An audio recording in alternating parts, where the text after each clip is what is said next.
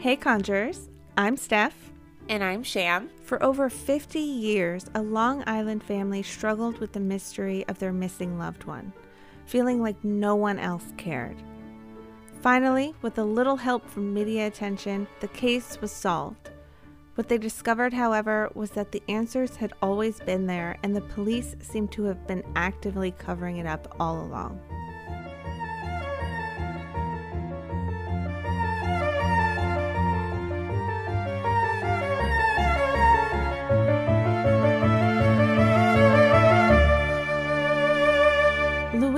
Sinky was born on August 22, 1928, in Sagaponack, New York. Louise was a beautiful, well-liked, and hard-working young woman. Growing up in a farming community, farming was all she knew. She worked on the family farm with her siblings while attending Bridgehampton schools. She would be hauling sacks of potatoes right along with the boys and truly loved working the fields. She also loved going dancing and to movies and double dates with her cousins. In her early 20s, she met a handsome man named Albin Piatruas at her cousin's wedding.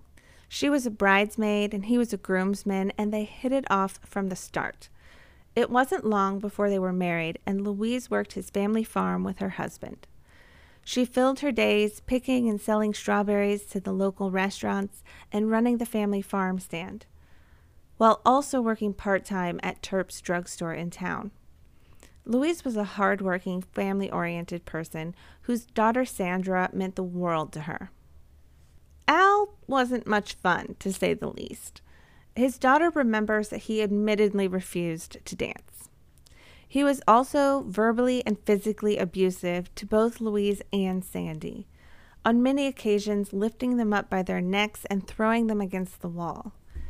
Sandy tried to protect her mother because her mother wasn't much of a fighter. Louise tended to be quiet and meek, and Sandy said she would simply cower when Al got angry. I think one of the scariest things about domestic violence is having children involved. As a victim myself, I never let it get to that point and left before it was even a possibility. Absolutely. Please tell me this toxic relationship ended. In 1965, Louise took Sandy and left her husband. She went back home to Sagaponack to stay with her father. But by the summer of 1966, she was back with her husband again. He hadn't changed a bit, though, and she quickly realized he never would. She decided to leave for good this time and moved back in with her father. Al followed her and begged her to come back, but she was having none of it. She was done. And he'll never change. If they hit you once, they'll hit you again. She opened her own bank account that summer, and then just a couple months later, in October of 1966, she suddenly took all the money out, a total of $1,273.80. Today, that would equal $10,241.36. Her daughter remembers her mother showing her 2 plane tickets to Florida and said they were going on a trip somewhere. She didn't say when or give any details, however. Many people suspect that the plane tickets were actually for herself and her lover, William Boken. Wait, her lover, William? When did this happen, and who is he? Bill Boken was a Southold patrolman with a wife and child of his own at home. Most likely, Louise met Bill while working at the soda fountain in the local drugstore, where a lot of police officers would stop in and get a soda or an ice cream. Sandy had met him about 3 times when Louise would take her along on their rendezvous. Sandy said he was not a nice guy. You could just tell. Okay, so he was having an affair with Louise, and her daughter felt negative energy around him. That's 2 red flags. Kids have a sense about these kinds of things. Maybe he gave off that fairy tale vibe for Louise, and she just couldn't see what Sandy could. On the morning of October 6th, 1966, 11-year-old Sandy kissed her mother goodbye and left for school.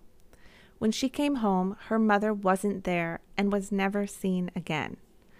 Sandy was passed from house to house amongst her relatives for the next 7 years, but she never really felt welcome anywhere and had a tendency to act out because she was angry that her mother had left her. Deep down, though, she knew, despite all appearances, her mother would never leave her behind. Louise's sisters filed a missing persons report with the Southold Police Department immediately. But after 2 weeks of absolutely nothing being done to find her, they filed a second missing persons report with the state police. State police investigators Tom Kobe and Dick Fairchild started interviewing the family right away. When they talked to her estranged husband, he made it clear that he didn't care if she was alive or dead. He told police that Louise had been cheating on him with a Southold town cop named Bill Boken, and he was glad she was missing because she had dragged his name through the mud, making him the laughingstock of the town. Well, Al sounds like he has grown a lot from the last time we heard from him. Yeah, a real winner. It didn't seem like he cared much what happened to his kid either. No, and also she didn't cheat on you, Al. It's called moving on. The investigators left that interview with the strong feeling that Al had nothing to do with his wife's disappearance and turned their focus to Bill Boken. The first thing they discovered was that on October 7th, one day after Louise had last been seen alive, Bill Boken resigned from the police department after only 9 years on the force.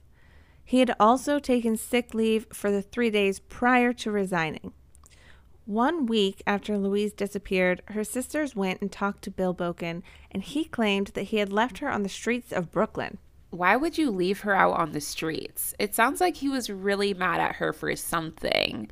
Also kind of sounds like a motive. Right? So you don't care that your girlfriend is missing? You just left her on the side of the road? I mean, this was before cell phones. Anything could have happened to her, if that story was even true. Him randomly resigning one day after should send alarm bells to the detectives. Yeah, so Kobe and Fairchild felt that she had been alive through at least October 13th. They had contacted the airline and found evidence that Louise and Bill went to Florida on a short vacation and came back to New York together. They believed that at some point after returning, he killed her, but they had no proof. The family admittedly disagrees, feeling that the airline must have made a mistake because they believed she was dead before they personally asked Bill about her around October 13th. Sometime between October 6th and October 24th, her purse was found along the side of a road. There's no record of who found it or when they found it. Inside the purse, there was a World War II bond, a Social Security card, and a piece of mail that had been used as scratch paper to write down the name of a doctor in Glen Cove. It didn't appear that the local police had even looked into the doctor, so Kobe and Fairchild did. They then discovered that Louise had contacted this doctor because she was pregnant. This provided even more motive because Bill's wife was also pregnant at this time with their second child. Yeah, that makes total sense, but not a good enough excuse to get rid of the woman. It happens too often, though. Get rid of the mistress instead of facing the consequences of your actions. Was his wife even aware of Louise's existence? Yeah, so Bill's wife was interviewed at the same time, and she told police that Bill had brought Louise to the house one day because she needed to use the bathroom. He dragged her inside reluctantly, and she said Louise seemed scared. She also told police about a time much later when he had knocked her to the ground and while kneeling on her upper chest started choking her with both hands. During the assault, he told her, "Keep it up and I will bury you in the basement with the other bitch." Poor Louise. I'm sure she didn't believe he was capable of what Al was capable of in the beginning. Abusers seem to have so much charm in the beginning that people can't believe the abusive side is the real them. Did Bill's wife's interview actually do anything? Well, the state police decided they had enough to arrest Bill, but when they went to find him, a family member told them that he had committed himself to a mental institution right before they had arrived and was unavailable to be interviewed by police. Kobe and Fairchild realized that there was definitely some sort of collusion going on between the Southold Town Police and Bill Boken. They felt that he had been tipped off that they were coming to arrest him, which is why he checked himself into a mental institution, so they couldn't get to him. State police were largely blocked from the case after that. Bill was released from the mental institution in March of 1968 and disappeared without a trace. Years later, his father left him a sum of money in his will, which he refused to take because he would have needed to provide his address. When his ex-wife sold their house, he was owed half the proceeds, which he refused because he didn't want state police to have a record of where he was. He may be a horrible person, but he's pretty good at not getting caught. What a sneaky trick. As a former cop himself, he knew how to cheat the system, with a little help from his buddies who tipped him off. So he's still on the run. What was Louise's family doing? Rumors, of course, fueled the community over the years. Louise's family was divided in thinking that Al had murdered Louise. Some thought he was mean, but he wasn't a killer, while others were sure that he had killed her. There was a barn near his farm with a prohibition cellar that everyone in the community was sure Louise was buried under. The rumors were so widespread that when the barn was torn down in the 80s, a crowd gathered to see them unearth Louise, but she wasn't there. In 1982, Bill Boken was found dead in his apartment in Ozone Park. He had died of a heart attack surrounded by empty vodka bottles. He had been living in New York City working as a taxi driver. For those 14 years, he spent hiding and slowly drinking himself to death. His remains were never claimed, and police were not able to locate his family, so he was buried in a potter's grave to be alone and forgotten for eternity. While I don't necessarily feel bad for the guy, he had 14 years to live his life and should have been in jail taking accountability. Agreed. It's unfair that he was able to live free all that time, but at least it sounds like his life was pretty crappy. So that's it. He's dead and Louise is just forever missing. This story isn't over yet. Sham will tell us what happened to bring it back to life after this short break. Sandy never gave up on trying to figure out what had happened to her mom. She requested the case files to try to find her own clues, but suspiciously, the entire case file from Southold Police for Louise had been purged, which shouldn't have happened to an open and active case. That is suspicious. I've heard many times about case files being lost over time, but actively purged while the case is still active? Someone was trying to protect Bill. How do you even get it going again at that point? Well, in 2013, the family met Detective Sergeant Joe Conway at a party and asked if he knew the original investigators. They told him about Louise, and it sparked his interest in getting involved in the case. He reached out to the only surviving original detective, Richard Fairchild, who had always been haunted by the case and was thrilled at the renewed interest. Buried in the interview records, he discovered that interview with Judy Boken, where she stated her husband had threatened to bury her in the basement. So many years later, in 2013, she had remarried and was now Judy Terry. He went to interview her again, but she was clearly still terrified of the man. He came back with Bill Boken's official death certificate, and it opened the floodgates that she had been holding back all these years. Wow. She was so afraid of him that she wouldn't talk until she had proof that he was dead. Yeah, you would think that she would have known by then that he passed. I know she felt relieved. What had she been holding back all these years? She confessed that Bill had forced her to watch as he buried Louise in the basement of her Southold home. He even made her untie the cords he had wrapped around Louise's body before he rolled her into the hole. She claimed that way back in the 60s, she told then Chief of Southold Police, Joseph Sawicki Sr., about Bill burying a body in their basement. He was chief of police and a close family friend, so she thought that she could trust him to do the right thing and protect her. What came of her startling original confession? Not much, it turns out. Joseph Sawicki Sr. had already passed away by the time these investigators learned of what she had told him, but his wife put out a statement that said, and I quote, "I remember clearly, Judy told my husband that a body was buried in the basement of her home. Based on that information, my husband Joe went with 2 state police troopers to dig up and search the basement. He returned home after the search stating, 'We found nothing.'" End quote. Her husband made her help him bury a body, and she told someone with power that she thought she could trust. I'm sure at that point she felt the police will always protect Bill because he was one of their own, and she had no one that would help her. They had all the evidence they needed with her confession alone and ignored it. So that was that. In a conversation with the man who was present during the first digging, he said the effort was minimal. a few test holes looking for soft spots, and it occurred in December of 1967, a full 14 months after Louise vanished. I don't know about you, but to me that does not sound like the Southold police were diligent in their search. He barely did anything to verify her claims. She must have felt so betrayed. I'd be afraid to speak up after that too. She was nothing but honest during the entire investigation since day one, and it all backfired. No one was there to protect her. Okay, so now they are hearing her story again over 40 years later. They dug up that basement, right? Well, Conway ordered a new search of the basement, and when they identified the area Judy said the woman had been buried, they dug. When the Bokens had lived there, the floor of the basement had just been dirt, but by 2013, it was concrete. They used a ground-penetrating radar and dug 4 feet down in the designated section of the floor.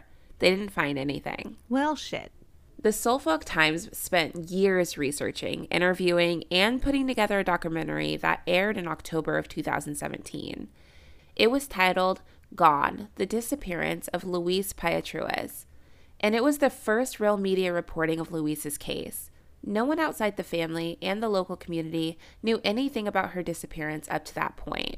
They didn't create the documentary to try to solve the case. They just didn't want her to be forgotten. It always blows my mind when the media ignores cases like this, especially these days with the 24-hour news cycle, where they so often fill time with pointless stories and still ignore missing persons cases. Louise was a small-town farmer. I guess the media didn't really care about people like her. I mean, who's to say the local police didn't possibly play a large role in that as well? It's possible. So when that documentary aired, it had been over 50 years since Louise went missing. Did anything come of it? Detective Conway had retired by then, but was happy the story would be kept alive. New detectives, after seeing the documentary, decided to give it another shot. 6 months after the documentary aired, police re-interviewed Judy Terry, Bill Boken's ex-wife, on February 16th of 2018. And a month later, they returned to the basement of that house.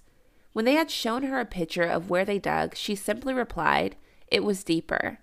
She told them Bill had dug a hole as deep as he was tall. They dug again. When they had reached almost 7 feet deep, they found a jawbone and knew that they had finally found her. Her skeleton was wrapped in a burlap sack, along with her clothes and the bullets that had killed her. Seriously? They couldn't have asked her that the first time? This lady saw him bury a woman, and they didn't think to ask how far down. Right. No one decided to verify any more information with Bill's ex-wife after they dug that first dig. Okay, look. Sandy was 11 when her mom disappeared. When they found the body, Sandy was in her 60s. How did she react? When the detective showed up at Sandy's house and asked her for DNA, she burst into tears, and she asked if they had found her. He nodded yes, and tears rolled down his cheeks as well. She had waited 52 years for her mother to come home, and she finally would. It was concluded that she had been shot in the abdomen 3 times, which would have caused her to slowly bleed to death. This was determined based on the clothes that were found with her body.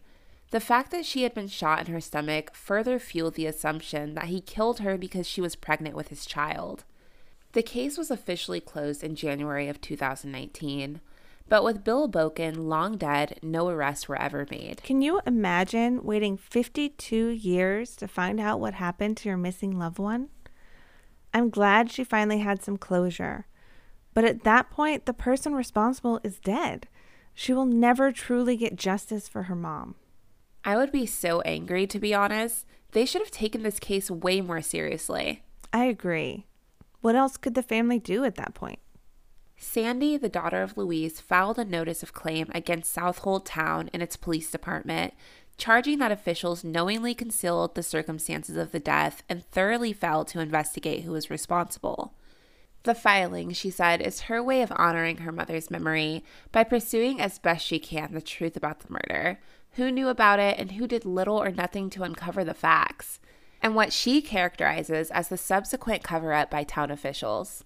She has every right to be angry and even sue that police department for helping her mother's killer escape justice. But by then, all of the actual people responsible were retired or dead. It's unfortunate, but hopefully it's a lesson to other officers now to stop protecting the bad eggs in their department. I hope so. I'm sure the police department didn't own up to any responsibility, though. In March of 2018, according to the Suffolk County Police, the police homicide squad detectives investigated the circumstances surrounding the discovery of the remains. Police said during an investigation into the 1966 missing person case of Louise, Southold police detectives searched the basement of the home located on Lower Road. When asked about speculation that the case was not investigated as intensely as it should have been, initially because there was an officer that could have been potentially involved, they said that the investigation originally centered around the missing person. The case began on the South Fork and involved New York State Police, but that came to a dead end. Police representatives said as far as they knew, the Southland Police Department was not the lead agency. Of course. We did the bare minimum and then passed the puck to somebody else. They'll say anything to not be held responsible. Yeah. Sandy said, "They know what happened to my mother, and they knew it at the time. They went out of their way to make sure the guilty party was not arrested and no one was held accountable. There are still things that I would like to know," Sandy said. "I want to know what really happened that day. She was shot and buried, but what really happened? Who was there when it happened? Why did she go to his house? And what did he say to her before he killed her?" Unfortunately, she will likely never get the answers to those questions. He had to confide in someone, but that someone has likely already passed away. Did they dig deeper into Bill Boken after all of this came to light? In 2019, a newspaper wrote an article asking for anyone who may know anything about the labor camp fire in 1961 to come forward. 4 people died in that fire, and the Southold Town Police Department at that time ruled that the cause of the fire was a leaky kerosene stove. Bill Boken was the first on the scene, and once it was revealed that he was a murderer and the police helped protect him, all the investigations in which he was involved came under scrutiny. As far as we know, nothing new has been brought to light in that case. The current homeowners of the Boken's home, who had bought the house in the 70s, invited Sandy to come see where her mother had been buried if she wanted to. It was an emotional and sad experience for her, but it helped provide some of the closure that she had been needing all these years. The homeowners expressed relief after the body had been discovered, stating that for so many years the odd occurrences in the home had driven them crazy. Things like doors opening and closing on their own, light bulbs untwisting on their own, and you never felt alone in the house. Miraculously, once the body was discovered, Louise's family had closure, and the haunting actively stopped altogether. Louise was reaching out that whole time, trying to communicate with someone that would help her. That's so incredible. I definitely believe in the paranormal, and Louise was not going to rest in the place that Bill decided to lay her. With help from his fellow police, Bill Boken was never held accountable for what he did to Louise. She escaped an abusive husband only to be murdered by an abusive boyfriend. He not only robbed Sandy from growing up with her mother, but his torture of Louise's family continued for over 50 years by refusing them the closure they so badly needed. There is nothing that should give an abusive person a pass. Not wealth, career type, or powerful social connections. Violent people must be held accountable for their actions. Their victims deserve at least that much. The National Center on Domestic Violence, Trauma, and Mental Health provides training, support, consultation to advocates, mental health, and substance abuse providers, along with legal professionals and policymakers. They work to improve agency and system-level responses to survivors and their children. Their work is survivor-defined and rooted in principles of social justice.